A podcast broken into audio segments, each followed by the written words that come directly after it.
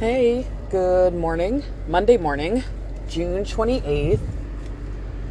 I'm doing this while driving because I've this is like my fourth fucking time. Like the fourth time's a charm.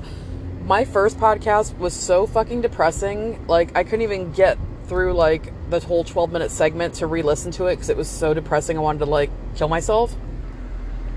Second one, I sounded like Darth Vader like I have allergies and I've not been doing great with taking my allergy medication because I am like every nurse you know that thinks, you know, we're just don't have to take care of ourselves. We take care of other people. That's what we do. And every time I would talk, I'm laughing because like you'd hear the nose sniffing, which I just did, but you'd also hear me say a sentence and I'd go, and then I would keep talking, and then after I'd get done with a sentence, I'd do it again. Like you would hear me breathing, and it was fucking terrible. So then I did a third fucking podcast. And I kept that one to like five minutes because I was like, look, like, let's just call the first two a wash. This third one will be right to the point and out. It just was eh. Eh. so now I'm like literally like, fuck it, just do the fourth one and get it over with. And I was trying to think of like what subject to talk about today because all month long, and like really for a while now, I've been bringing up boundaries and self care because I think it's so damn important and probably because I suck at it. So I figure if I talk it out, maybe I help one or two people that are listening. Maybe I help myself in the process. I don't know. And let's face it, I am middle aged, menopausal, possibly going through a midlife crisis. I'm not sure because I always figured it'd be like Patsy and Edwina from like uh, Absolutely Fabulous. And I would just be having this crazy midlife crisis, like very fun a lot of vodka involved, a lot of garish outfits. I don't know. Sweetie Darling. I don't know if any of you've ever watched Absolutely Fabulous, but it's really fucking awesome. So, yeah, I, I don't know. It's just been like a blah feeling, and I feel like it's because I did too much. Like, we went from being like in solitude for most of the year, can't see family at the holidays, COVID was rampant. My husband was like in the thick of it more than I was because I dropped my hours. But like, I went from just being at homebody, which I actually enjoy. I mean, I know everybody thinks I'm like this big extrovert, like I'm all chipper and happy and life of the party, but like I need to recharge whenever I'm out and about, like I do. And on my birthday, the whole birthday weekend, I saw so many friends and family, and I, you know, I was, I was filled with gratitude because it has been a rough year and a, or over a year for people, and I was so happy to see everybody.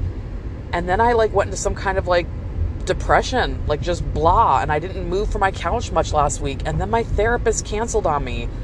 That's a fucking low blow. Let me tell you, if you get to the point where you're doing therapy, and I've only been like five, six months in, because like I missed a year and a half or two years of even getting any therapy. Like I started a couple years ago, had a few months, and then like the new year insurance changes, I couldn't afford it, so I just was shit out of luck. And so was everybody else that, you know, has to live with me.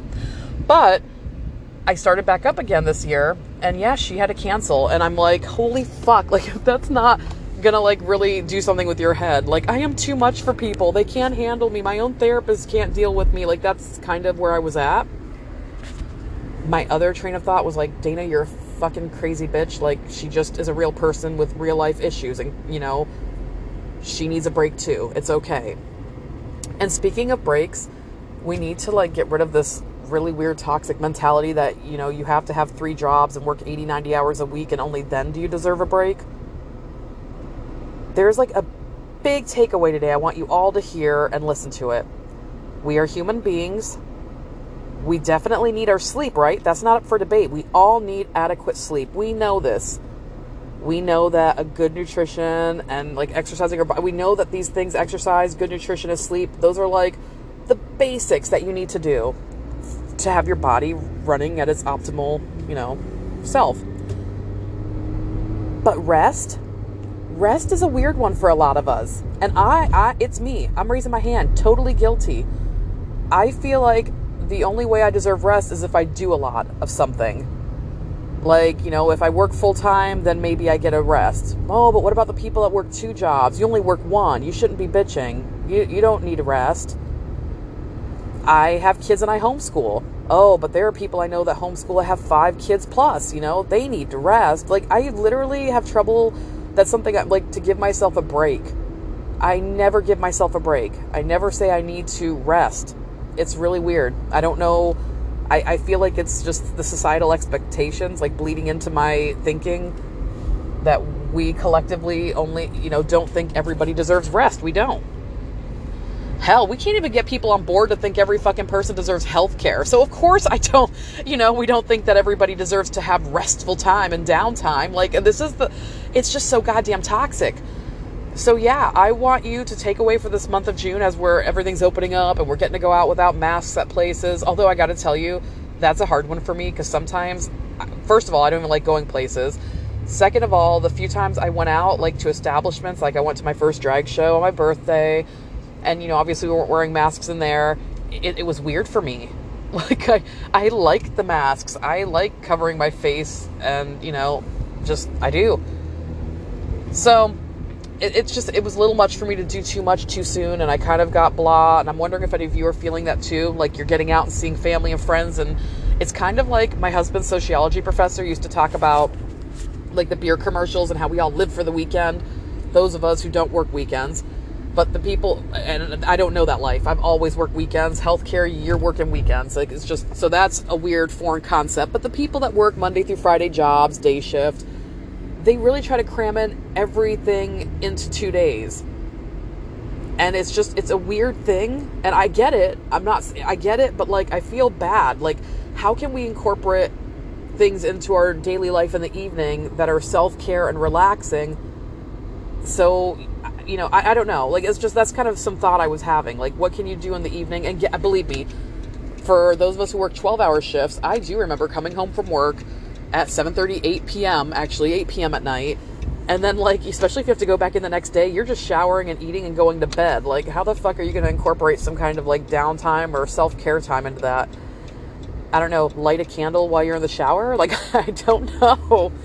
But I think that the better question that we need to ask ourselves is how can we ensure that we are getting our self care? Like, how can we make the time for it? Not try to cram it in, but how can we make sure we live a life that we can take care of ourselves? So that's my thought process today. Um, but we're going to get back into it in July. And I'm not sure what I'll talk about, just kind of whatever comes across my path, I guess. Okay, I had to hurry up and check in. I'm doing a grocery pickup. That's something I'm still going to be doing, by the way, because I don't like going into stores half the time. Oh, the last thing I want to leave you with to think about is something I mentioned in the first three podcasts that I kept re recording over was that collectively, I think we all want to think other people are the problem and, you know, if they would just do this. But you know how hard it is to look in the mirror and look at yourself and what you need to do to be better? It's fucking uncomfortable. I'm doing it. Like, I am seeing some parenting mistakes I've made. I'm seeing some mistakes I've made in my marriage as, you know, a family member, as a friend. Like, sometimes turning that light background on yourself and looking at your flaws fucking sucks. But I think we all need to because how many of us know some motherfucker who is so annoying to be around because they got some problems and they refuse to even see that they have a problem or do any work to fix that problem? So, yeah, they're a chore to be around. So I don't want to be that person. That's literally one of the many reasons. But like, I took a step back from work and I was very lucky and privileged to do that. We live super duper cheap. So one of us working part time can make all our bills. So my husband working full time, I was able to pull back and do less hours just to kind of get my head on straight. And you know what? I'll be doing it for my husband when he goes through his midlife crisis here sometime this decade. And then I'll be working more and he'll get to stay home. That's just kind of how we do.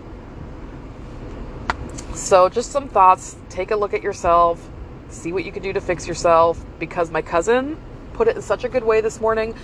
Because I was just kind of having one of those moments where I'm like, I'm fucking working on myself and I'm so frustrated that other people aren't working on themselves and they don't even see.